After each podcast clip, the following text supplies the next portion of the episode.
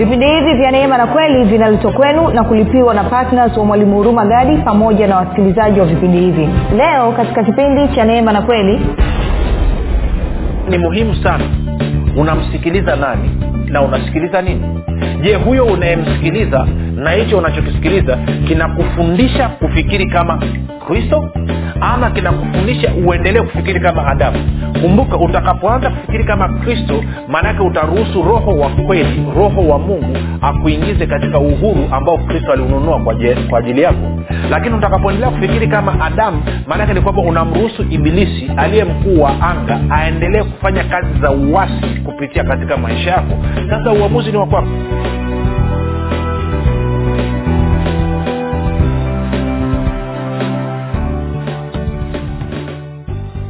popote pale ulipo rafiki ninakukaribisha katika mafundisho ya kristo. Jina langu naitwa huruma gadi. Ninafuraha kwamba umeweza kuungana nami kwa mara nyingine tena ili kuweza kusikiliza kile ambacho bwana wetu yesu kristo ametuandalia. Kumbuka tu mafundisho ya kristo yanakuja kwako kila siku muda na wakati kama huu yakiwa na lengo la kujenga na kuimarisha imani yako wewe unanisikiliza ili uweze kukua na kufika katika cheo cha kimo cha utimilifu wa kristo.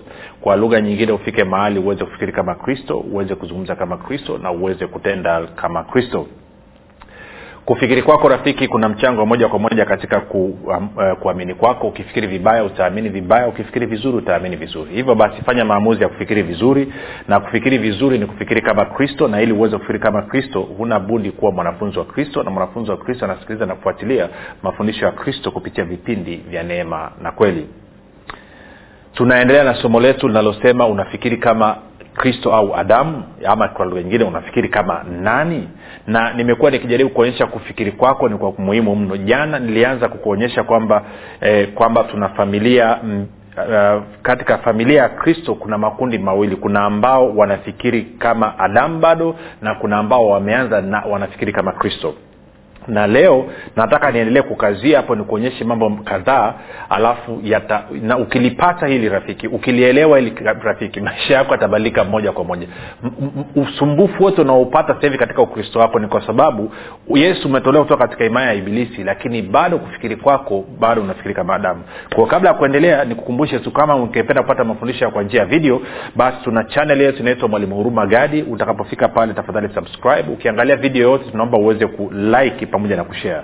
Na kama ungependa kupata mafundisho kwa njia ya sauti basi tunapatikana katika google podcast katika apple podcast katika spotify katika castbox na pia tunapatikana kwa jina la mwalimu huruma gadi. Ukifika pale tafadhali subscribe lakini pia utakaposikiliza fundisho lolote usiache kushare na watu wengine share kama vile ambavyo una shea jokes na udaku basi hivyo hivyo unashare nalo la neno la kristo vile vile.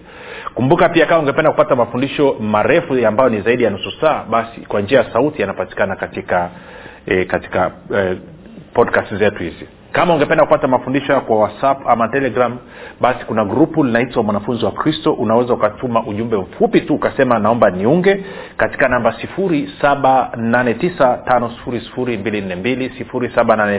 7895242 nawe utaungwa baada ya kusema hayo nitoe shukurani za dhati kwako wewe ambao umekuwa ukisikiliza na kufuatilia mafundisho ya kristo kila itwapo leo. Nakupa ongera sana.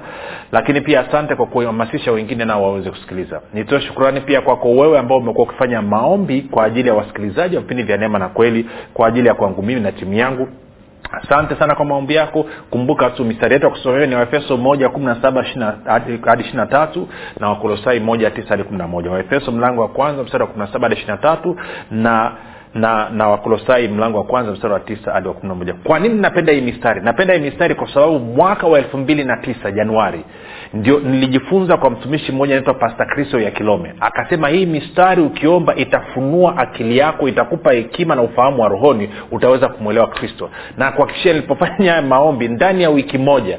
Sio tu kwamba nilianza kupata matokeo lakini ndani ya wiki hiyo hiyo usiku mida saa nane yesu kristo akaingia chumbani kwangu.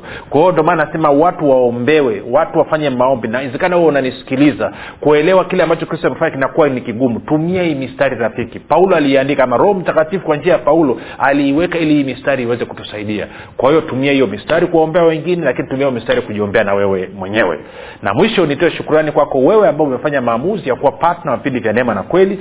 Kwa sadaka yako ya upendo maisha ya watu yanaguswa maisha ya watu yanabadilika. Ninakupa ongera sana. Asante kwa kufanyia mazoezi imani yako. Asante kwa kutembea katika roho ya ukarimu pamoja na upendo na kama unanisikiliza na hujafanya maamuzi ya kuwa patna wa vipindi vya neema na kweli hebu leo hii nikuchangize fanya maamuzi hayo.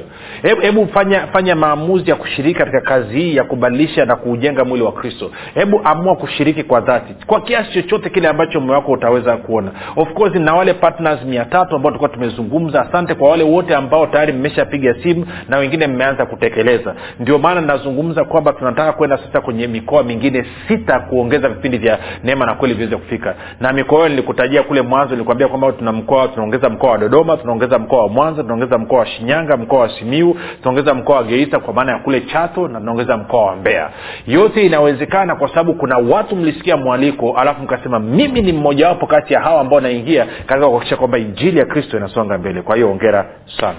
Baada ya kusema hayo basi nataka tuendelee na somo letu. Niende kwa kukumbusha. Tumeshazungumza vitu vingi lakini nikumbushe tu ili tuweze kupiga hatua. Sasa kabla ya kupiga labda kukumbusha kile nichokisema nianze kwenye pointi moja. Tuanze mithali ishiri na tatu saba a mithali ishiri na tatu saba a alafu tutaenda kwenye warumi kumi na nne alafu tutarudi kuendelea kuzungumza kile tulichokizungumza jana. Mithali mithali mithali mithali ishiri tatu saba a. Mithali anasema namna hii. Mithali anasema maana aonavyo nafsini mwake ndivyo alivyo. Anasema mtu anavyoona nafsini mwake ndivyo alivyo. Kwa lugha nyingine vile ambavyo unajiona ndani, ndani ya nafsi yako ndivyo ambavyo utaonekana na kwa nje. Maana aonavyo mtu nafsini mwake ndivyo alivyo. Eh? okay moja nikusomea na mstari mwingine alafu nitakupeleka mahali tukaangalie kitu. Twende kwenye kwenye warumi waliokwambia warumi mlango ule wa kumi na nne. Warumi mlango wa kumi na nne mstari wa kumi na nne. Warumi kumi na nne mstari wa kumi na nne. Paulo anasema hivi najua tena nimehakikishwa sana katika bwana yesu ya kuwa hakuna kitu kilicho najisi kwa asili yake lakini kwake yeye akionaye kitu kuwa najisi kwake huyo kitu kile ni najisi. Kwa hiyo paulo anatueleza kitu hapa anasema kwamba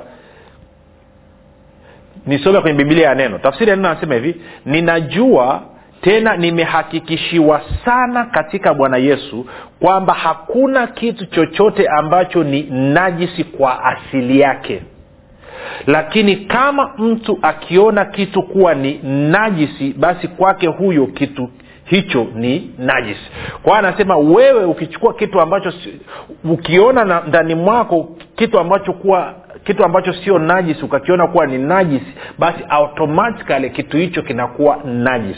Kwa lugha nyingine anasema kufikiri kwako picha unayoitengeneza katika mawazo yako inaathiri vitu ambavyo unaviangalia picha ambayo unaitengeneza katika fikra zako inaathiri vitu ambavyo unaviangalia. Ndo anasema najua tena nimehakikishiwa sana katika bwana yesu kwamba hakuna kitu chochote ambacho ni najisi kwa asili yake. Lakini kwake mtu akionaye kitu kuwa ni najisi basi kwake huyo kitu hicho ni najisi. Takupa mfano mdogo. Kama wewe ni mwanamama na unaamini kwamba ukivaa wigi ni mapepo utaingiwa na mapepo na kuhakikishia siku akiweka wigi kichwani kwako pepo lazima akuingie sijui chokizungumza rafiki. Kama wewe umefundishwa kwamba ukivaa mkufu wa dhahabu ama ukavaa pete ya dhahabu yenye jiwe la tanzanite kwamba ni mapepo siku utakapovaa hiyo pete yenye jiwe la, la, la, la tanzanite hiyo pete ya dhahabu yenye jiwe la tanzanite pepo lazima wakuingie. Kwa nini? Kwa sababu ndivyo unavyoona ndani mwako mfano mzuri na waupenda kuliko wote te tukaangalia kwenye bibilia ni wa wana wa israeli wakati wamepelekwa karnani alafu wanaambia sasa waingie kanani wakasema kuna majitu. Tende kwenye hesabu hesabu kumi na tatu. Alafu wakarudi wakaleta taarifa napenda walivyosema sio napenda actually, sio napenda sikubaliana nacho lakini walichokisema kinatufundisha kitu kwa hiyo walivyoona majitu kule kanani wakapanik wale wapelelezi kumi wakaogopa. Sasa maneno ya wapelelezi kumi katika hesabu kumi na tatu mstari wa thelathini tatu. Anasema kisha huko tuliwaona wanefeli wana wa anaki waliotoka kwa hao wanefeli. Angalia hii. Tukajiona nafsi zetu kuwa kama mapanzi nao ndivyo walivyotuona sisi anasema tukajiona nafsini mwetu ama tukajiona ndani mwetu kuwa sisi ni kama mapanzi. Alafu angalia anasema ndivyo na wao walivyotuona sisi. Kwao kwa nini wana wa anaki kwa nini wanefeli waliwaona wana wa israeli kuwa ni kama mapanzi? Ni kwa sababu wana wa israeli kwanza ndio walioanza kujiona kama mapanzi nafsini mwao. Na ile picha waliokuwa nayo ndani mwao ndio ikaakisiwa ikatupwa ikaenda kwenye akili ikaenda kwenye mazingira ya wale adui zao na mwisho wa siku ukichunguza histori utakuta kwamba kiukweli wana waanake wakuwaona hivyo. Maanaake ni kwamba israel walitengeneza picha ya uongo ndani mwao. Kwanza waliona wao ni kama mapanzi. Alafu kwenye akili zao pia wakaona kwamba wana waanaki wanaona wao kama mapanzi. Wana waanake walikuwa ukisoma kwenye yoshua mbili wana waanake walikuwa wamejificha. By the way kuhusu hili nalichambua vizuri katika kitabu cha nguvu ya ukiri. Kwenye nguvu ya ukiri nimeeleza kutokuamini ni wewe kuamini uongo. Kufikiri sawasawa na uongo uliotupiwa na ibilisi badala ya kufikiri sawasawa na kile ambacho mungu amekisema. Kwa hiyo kwenye kitabu hichi cha nguvu ya ukiri nimeelezea histori kwa undani kwa kina. Ukisoma itakubariki. Kwa hiyo kama ujaweka oda utaweza kufanya namna hiyo. Kwa hiyo anasema nini? Walijiona kama mapanzi nafsini mwao na ndivyo wana wa wanaki walivyowaona kwa hiyo inamaana hiyo picha ya mapanzi ilianzia ndani ya wana wa israeli alafu wao wenyewe ndani ya akili zao wakatengeneza picha wakaanza kuona wale maadui zao kwamba wanawaona wao kama panzi. Ndio maana paulo anasema kwamba najua tena nimehakikishwa sana katika bwana yesu kwamba hakuna kitu kilicho najisi kwa asili yake bali kwake yeye akionaye kile kitu kuwa najisi basi kwake mtu huyo ni kitu kimekuwa najisi. Kwa mfano kama wewe una biashara alafu ukafundishwa ukaaminishwa kwamba kuna kitu kinaitwa kachuma ulete na kwamba kachuma ulete wanaweza wakachukua fedha zako. Wewe kama mkristo ukianza kuona hivyo na ukaamini hivyo na ukaanza kuzungumza hivyo maana yake ni kwamba automatikali inatengeneza mazingira ya wakina kachuma ulete waja wachukua hela zako. Kwa hiyo hela zako haziondoki kwa sababu kwamba kazi aliyofanya kristo kwa niaba yako haikuwa kamilifu zinaondoka kwa sababu ndani ya nafsini mwako umeona kwamba wakina kachuma ulete wanaweza wakachukua hela kutoka kwako. Na umeona hivyo kwa sababu ulifundishwa hivyo. Hakuna aliyekufundisha kwamba wewe sasa hivi unafanana na kristo. Ndio maana anasema aonavyo mtu nafsini mwake? Ndivyo alivyo. Sasa ibilisi analijua hili. Ibilisi anajua picha tulionayo ndani ya mioyo yetu ina madhara makubwa sana katika maisha yetu. Ibilisi analijua hili okay. Ngoja nikuonyeshe kitu kimoja. Nitasoma kwenye tafsiri ya kiswahili alafu tende kwenye mwanzo mlango wa sita. Wakati mungu anataka ku, ku, ku, kuangamiza dunia kwa sababu ya maovu ya wanadamu nataka nikusomea ule mstari wa, wa, wa tano mwanzo sita tano alafu nitaangalia kwenye kwenye kwenye lugha ya kiingereza ama lugha ya kiswahili ametafsiri vizuri. Anasema hivi bwana akaona ya kuwa maovu ya mwanadamu ni makubwa duniani na kwamba kila kusudi analowaza moyoni mwake ni baya tu siku zote. Maona hiyo rafiki mstari ule wa tano na wa sita. Mwanzo tano hadi sita.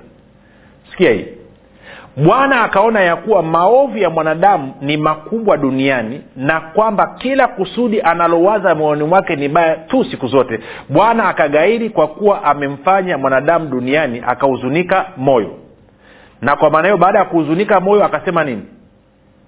Si, najua watu, hawaelewi vitu.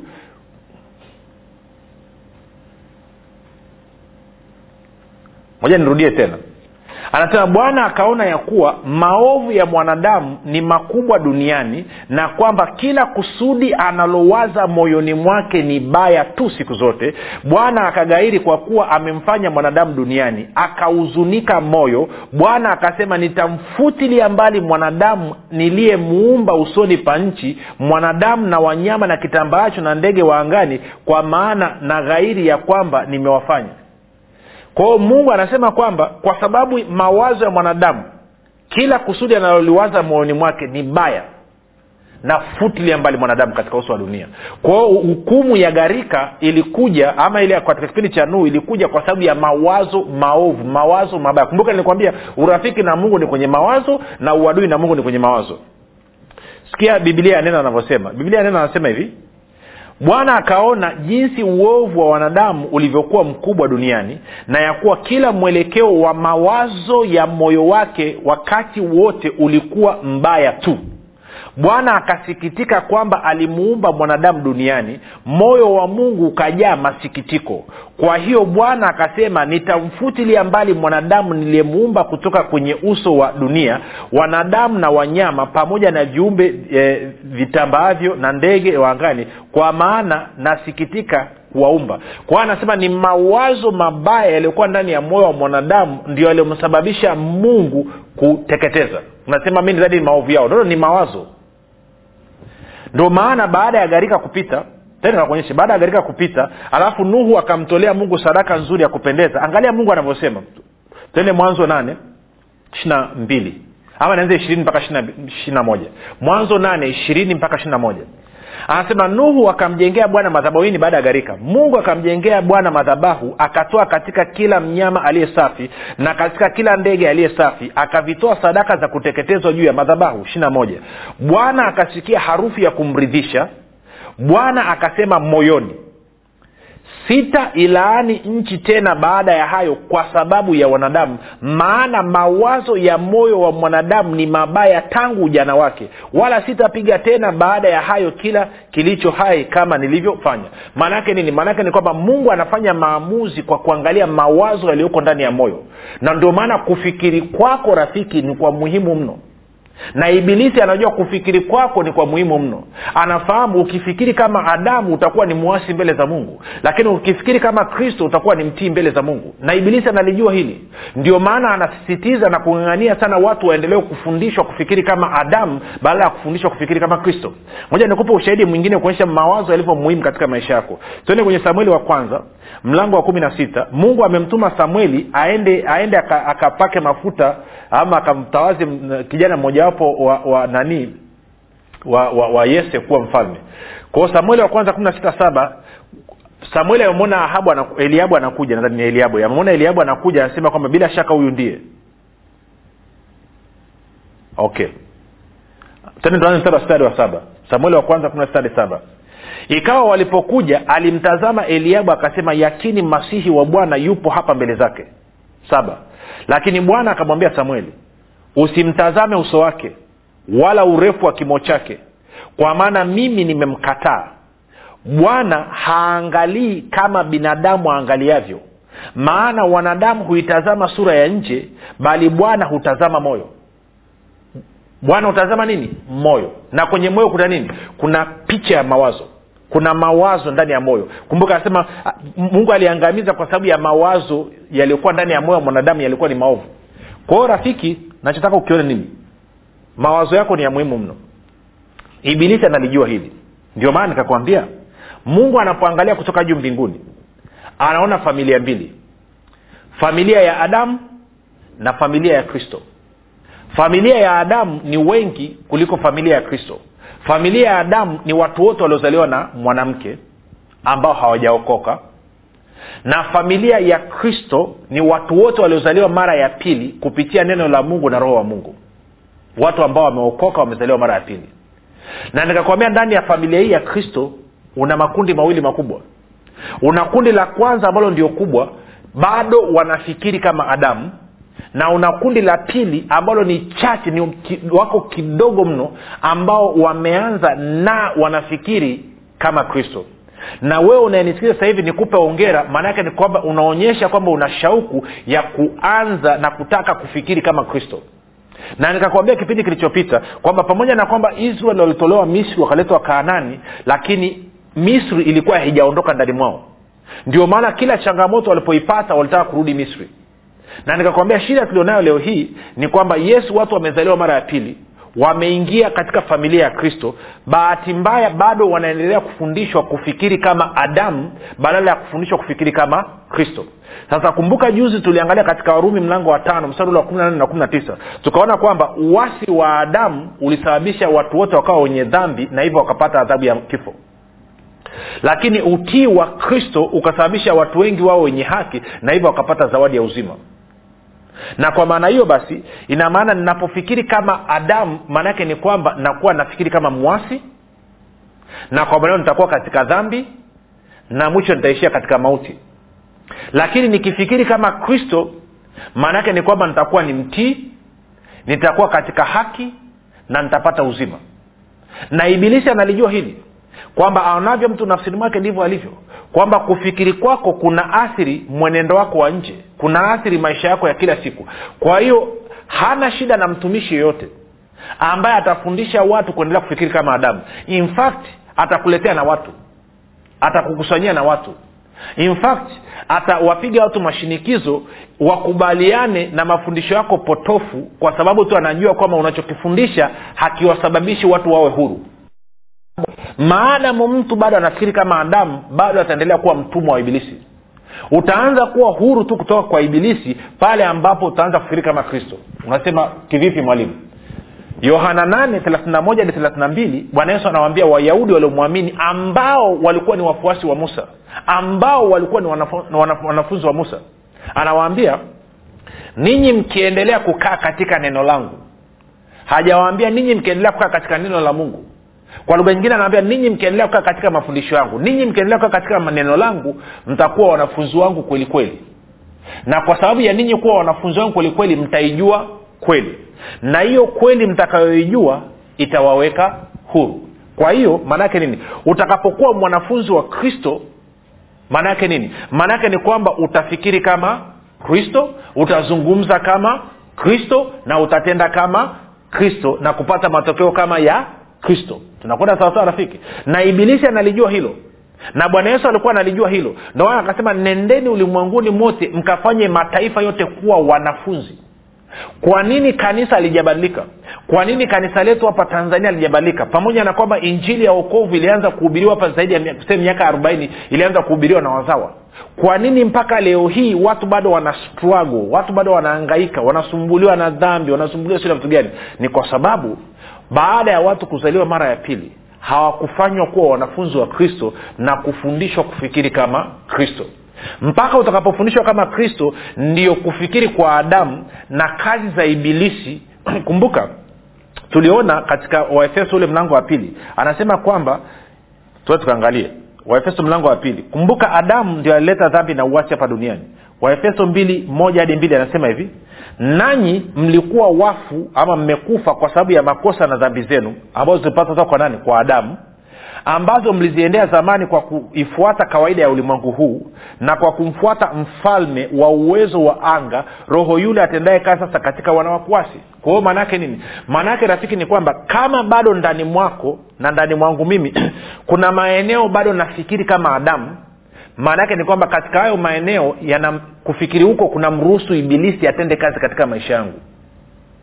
Unanisikia rafiki nachokizungumza kama kuna eneo lolote una changamoto umeshindwa kuwa huru unaangaika unapata nayo shida ni kwa sababu kuna namna ambavyo katika kufikiri kwako bado unafikiri kama adamu na kwa sababu hiyo imemruhusu ibilisi aweze kutenda kazi katika maisha yako. Si kufikiri kwako ni kwa umuhimu mno kufikiri kwako ni kwa umuhimu mno. Mno mno mno mno mno mno mno mno. Mno mno mno. Na kwa mara nyingine tena katika kitabu cha nguvu ya ukiri nimezungumzia swala la mawazo. Wewe huna mawazo yako mwenyewe rafiki. Eidha unapata mawazo kutoka kwa ibilisi ama unapata mawazo kutoka kwa mungu. Kazi yako wewe ni kufanya maamuzi. Katika kitabu hichi cha nguvu ya ukiri nimeelezea hilo jambo. Kwa fanya hayo maamuzi. Kwa hiyo rafiki utakapoanza kufikiri kama kristo maana yake ni kwamba inamnyang'anya ibilisi nafasi ya kutenda kazi katika maisha yako na inamruhusu roho wa mungu atende kazi katika maisha yako. Lakini kama bado utaendelea kufikiri kama adamu maana yake ni kwamba utamruhusu ibilisi aendelee kutenda kazi katika maisha yako. Ndio maana ni muhimu sana unamsikiliza nani na unasikiliza nini. Je huyo unayemsikiliza na hicho unachokisikiliza kinakufundisha kufikiri kama kristo ama kinakufundisha uendelee kufikiri kama adamu. Kumbuka utakapoanza kufikiri kama kristo maanake utaruhusu roho wa kweli roho wa mungu akuingize katika uhuru ambao kristo aliununua kwa, ajili yako. Lakini utakapoendelea kufikiri kama adamu maanake ni kwamba unamruhusu ibilisi aliye mkuu wa anga aendelee kufanya kazi za uwasi kupitia katika maisha yako. Sasa uamuzi ni wa kwako. Kumbuka uwasi wa adamu ulileta dhambi na dhambi ikaleta mauti. Na ndicho ambacho ibilisi ataendelea kufanya katika maisha yako kama nafikiri kama adamu. Lakini utii wa kristo ulileta haki na haki ikaleta uzima. Na ndicho ambacho itamruhusu roho wa mungu aweze kufanya kazi katika maisha yako. Sasa uamuzi ni wakwako unataka nini? Unataka mauti ama unataka uzima? Ibilisi kazi yake ni kuiba kuchinja na kuharibu. Yesu alikuja tuwe na uzima kisha tuwe nao tele. Dawa ni nini? Fikiri kama kristo. Kama unataka uhuru toka katika magonjwa maradhi na makandamizo na fungo vya bilisi fikiri kama kristo. Kama unataka maisha ya ushindi fikiri kama kristo. Kama unataka maisha ya utele na amani fikiri kama kristo. Na ili uweze kufikiri kama kristo hatua ya kwanza kabisa ni kumpokea yesu kristo kama bwana na mwokozi wa maisha yako. Kwa kama unanisikiliza sema hichi kitu kimenyingia kwenye damu basi mpokee yesu. Fanya mambo yafuatayo. Sema bwana yesu nimesikia habari njema.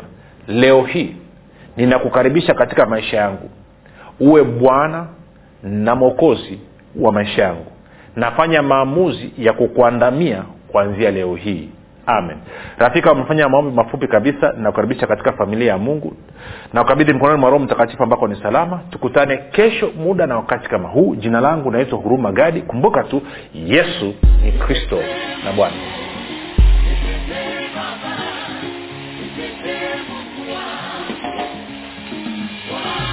hii ni habari njema kwa wakazi wa arusha kilimanjaro na manyara. Sasa mwalimu huruma gadi ambaye amekuwa akikuletea mafundisho ya kristo kupitia vipindi vya neema na kweli kwa njia ya redio youtube google podcast apple podcast spotify telegram pamoja na whatsapp. Anapenda kukujulisha kuwa sasa unaweza kushiriki ibada iliyojaa nguvu ya roho mtakatifu na kweli ya kristo. Ibada hizi zitafanyika katika ukumbi wa baoba uzima house uliopo chama tengeru jijini arusha. Kumbuka ibada hizi zitafanyika siku ya jumapili kuanzia saa tatu kamili za asubuhi hadi saa saba kamili za mchana ambapo utafunuliwa kweli ya kristo katika nguvu za roho mtakatifu. Wagonjwa watahudumiwa na kupokea uponyaji wenye vifungo watafunguliwa na kuwekwa huru. Na kwa siku za jumatano ni ibada ya ushirika mtakatifu pamoja na maombezi. Itakayoanza saa kumi na dakika thelathini za jioni hadi saa kumi na mbili na dakika thelathini za jioni. Ili kushiriki ibada hizi fika katika ukumbi wa baoba uzima hausi uliopo tengeru. Au kwa mawasiliano zaidi piga simu nambari sifuri saba sitini na nne mia tano mia mbili arobaini na mbili au sifuri saba nane tisa mia tano mia mbili arobaini na mbili au sifuri sita saba tatu mia tano mia mbili arobaini na mbili. Kumbuka ni kweli unayoijua ndiyo itakayokuweka huru.